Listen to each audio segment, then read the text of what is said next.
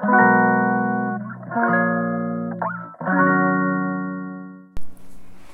んにちは。倉本々子のヨガじゃない話お届けしていきます、えー、こんにちは。皆さん、えー、お久しぶりになるのかな？私もラジオをね本当にこう例えば毎週、えー、月曜日とか週に何回とかね決めてなくて本当に話すように適当に撮ってしまってるのでどれぐらい前にアップしたのかも忘れてしまっているんですがやっぱり私の耳に、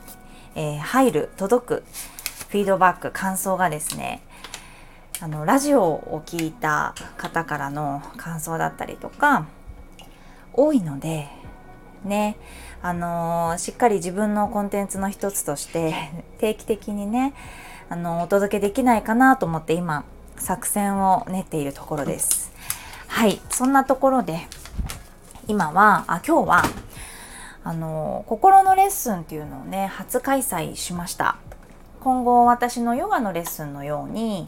えー、心自分のマインド、うん、性格自分とはっていうところに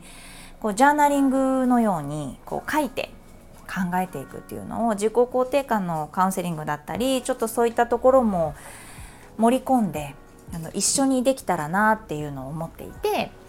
それを開催しました。で初開催するにあたりまず最初にねいつも一緒に勉強してくれてるオンラインサロンのねメンバーさんにこうオンラインサロン内のコンテンツとして受けてもらってっていうところだったんですよ。もうねなんか私が感動してしまってあの泣いちゃったんですけど あのでもねちらほら涙あの涙涙の方もいたいたりしたんですけどっていうのもねこの話を聞いておすすめの本がありますって言ってね本を読んでくださった生徒さんがいてもう感動しちゃって泣いちゃったんですけどはいそれとねやっぱりあの自分の過去に振り返ったりとかどうして今のような考えがになってるのかな私っていうところを一緒に掘り下げていくようなワークをした時にですねきっとそれぞれ皆さんねあの悩んでいたところとかうん、違かったのかなと思うぐらいこう響いてそうだなっていうシーンが皆さん違ったのでまたそういったところもねグループでやる面白さ普段はね1対1でカウンセリングしてますのでグループでやる面白さだったり、うん、なんかみんなでこう絵を見せてっていうようなワークもしたりとかねとてもねあの面白かったです。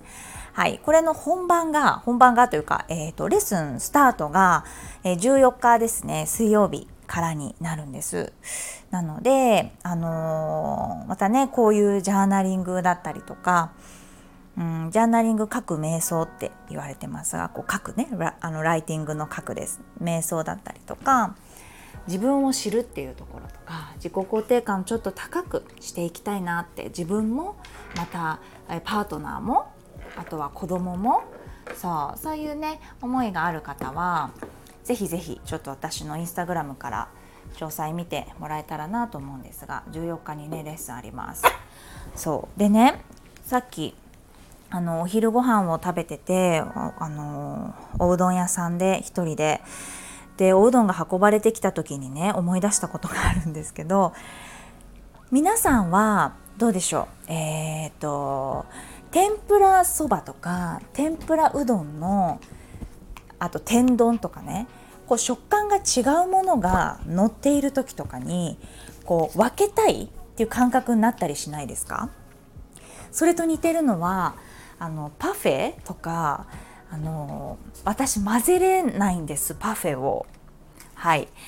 あとはね、えーと、カレーライスもこうカレーが届いた時にこう結構混ぜちゃう人と食べるところだけちょっとずつ混ぜるみたいなのもありますよね。これはね何で知ったかというとあの HSP のお勉強をしてた時にその授業中にねその先生にあの味覚とか聴覚とかあの何視覚かとかねどこが強いですかっていうようなチェックを一緒にしたりするんですよ。その時に私結構優位なんですよね。視覚も優位だし聴覚も言い出しね。でそこで味覚のところがほとんどね思い浮かばなかったんです。なんかそんなに別に味なんかこれはこれを使ってるなとかもそんなにあの敏感にわからなかったのであ味覚に関しては敏感じゃないかもしれないですねっていう話をしたらその先生が例えばそのだから何々丼とかでできたら別がいいとかなんかこのお肉を食べてそのまま、えっと、ご飯を一緒に食べてその食感の違いをあの味わえないとかなんかそのこだわり食べ方とか舌の上でのあのことに関してのあのこだわりがある人ない人っていうところで私ねそれねあったんですよね。そうあのね味覚鈍感だと思ってたらそうそうカレーもねちょっとずつ混ぜたいしパフェとかでこうぐちゃって2つ以上の味が混ざったものっていうのが苦手ではいあのー、食べたくなかったりとかするんです。でねさっきおうどん屋さんに行ったらその天ぷら野菜の天ぷらがいろいろ乗ったなんかあのぶっかけみたいないわゆる一つのお皿の上におうどん大根おろし天ぷらって乗っかってる写真だったので、まあ、それでえ違う別が良かったけどそれでって頼んだらあの別にできたんですよまさかの。写真と違う。ってなったんだけどでもそれ私にしたらすごいラッキーであ嬉しいと思った時にはっと思って。そうなんか苦手なものってないですか？皆さんどっち派ですか？私ね旦那さんがね全部混ぜちゃうのね。もうパフェとかあのカレーとかも本当に混ぜちゃって全部下から持ってきちゃうみたいなパフェももう一口目から。全味を一つのスプーンにみたいなとか本当土日もねあのお蕎麦屋さん家族で行ってあの麦とろご飯が好きって言って私がね好きだからで麦とろご飯一口食べたいって言ったんですよ。私全部食べれないから。そしたらうんって頼んで家族で食べようとした時にちょっとずつ一口食べる量の麦とろをご飯に入れてそこだけこう混ぜて食べるが理想だったんですよ私もね。そしたらパッて見たらものすごい混ぜてたんです。ご飯ととろろを大量の。へえ個になっちゃってるみたいな。ご飯も一緒に混ぜちゃうみたいな感じでこう混ぜちゃってて。いやー食べたくなくなっちゃったなって思っちゃったんです。が意外と私味覚もこだわりあるじゃんっていうところと、まあ、なんか子ど子供とかもあのあんまり気にせずねこう混ぜて食べたりするからあれ私だけなのかなとかやっぱり気になっちゃった。自分が少数派なのか皆さんどうなんだろうって思ったところと ちょっとやっぱ苦手なんですよね。あの天丼とかは好きなんですよ。天丼もでもこう好きとか言いつつなんか別々に食べてる気がするんだよなって今思えば。天ぷら食べてこうなんか飲み込んでからご飯食べたりとかそれ丼になってるとかね思ったりするんですけどどうでしょうか？繊細なところ。皆さん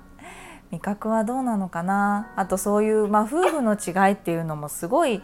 うちはねとにかくあの違うところが多いので面白いなと思って。だからご飯屋さんで食べててもねえー、そうやって食べるんだって驚くことも多いんですけど、うん、だからといってこう一緒にご飯食べるのが嫌だっていうわけでもなくあの今日なんかだと1人で私はランチしたのでその時にあ今日はパパがいないんだってなってちょっと不安になったというかその不安になるのがあの量量の問題。が自分が食べれない量っていうのはなんかたお腹いっぱいで食べれなかったら旦那さんが食べてくれるじゃないですか。そういうのないですか？大食いではないんですけどまあ男性なので私よりかはね食べれるので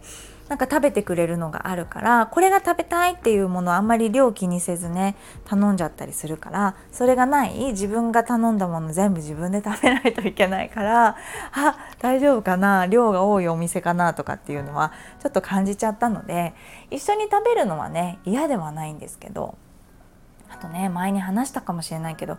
こうやってまあ前に座って前に座ってない横にいる時もなんですけど一緒にご飯を食べてるとやっぱりペースが違うじゃないですか。で私のが食べるペースが、あのー、遅いので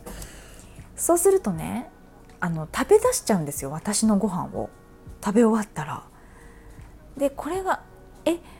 最初ねえなんで食べちゃうんだろう？って思ってたんだけどえなんで食べちゃうの？って聞いたらえもういらないのかと思ってって言うんですよ。それはね絶対に嘘じゃない？って。まず食べてる最中だからなんかあいらないから残してんのかと思ってって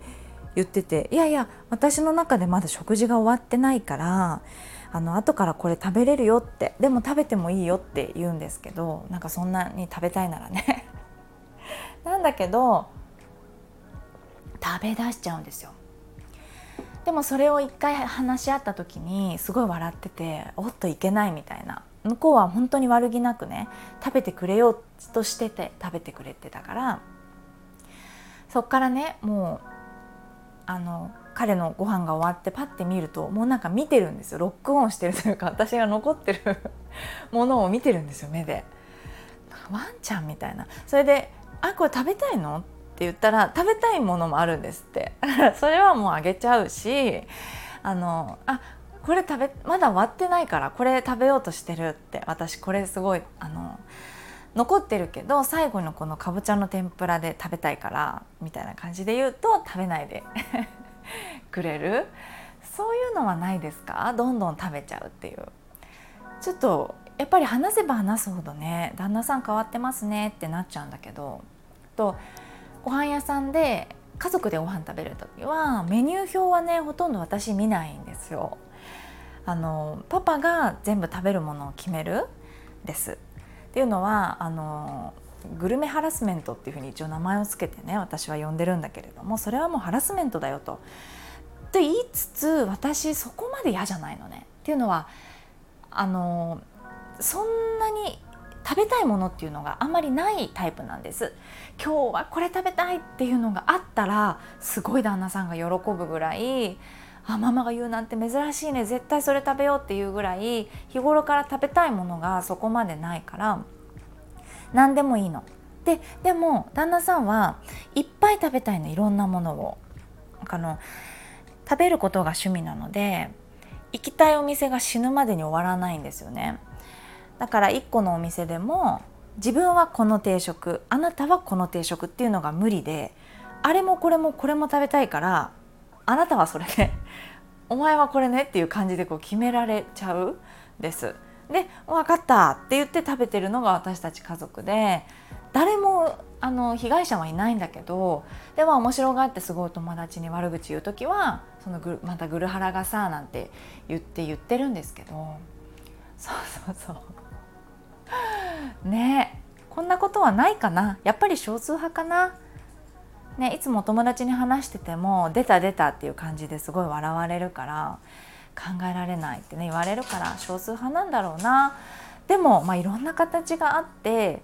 私もあのガツガツこうご飯食べたいご飯っていうのがないタイプの人だからね。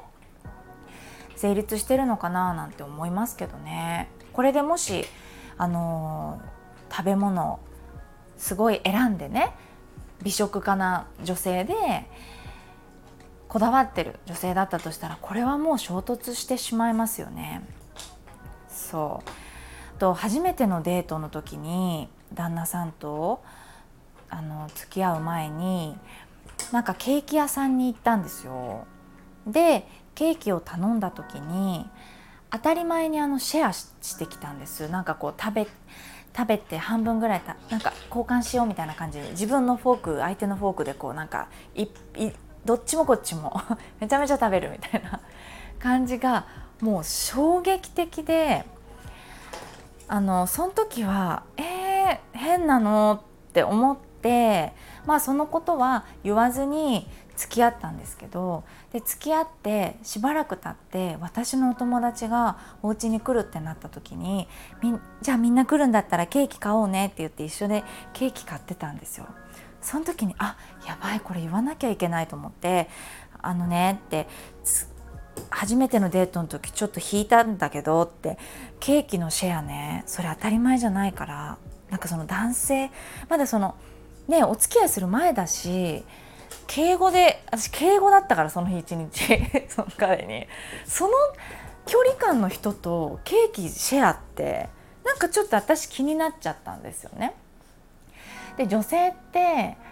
そのお友達の彼とかが食べたケーキとか食べたくない人もいるからそのそもそもが男の人とかいうよりもシェアが好きじゃない人もいるんだよって。だからレッツシェアみたいなその女子っぽいところはいいんだけど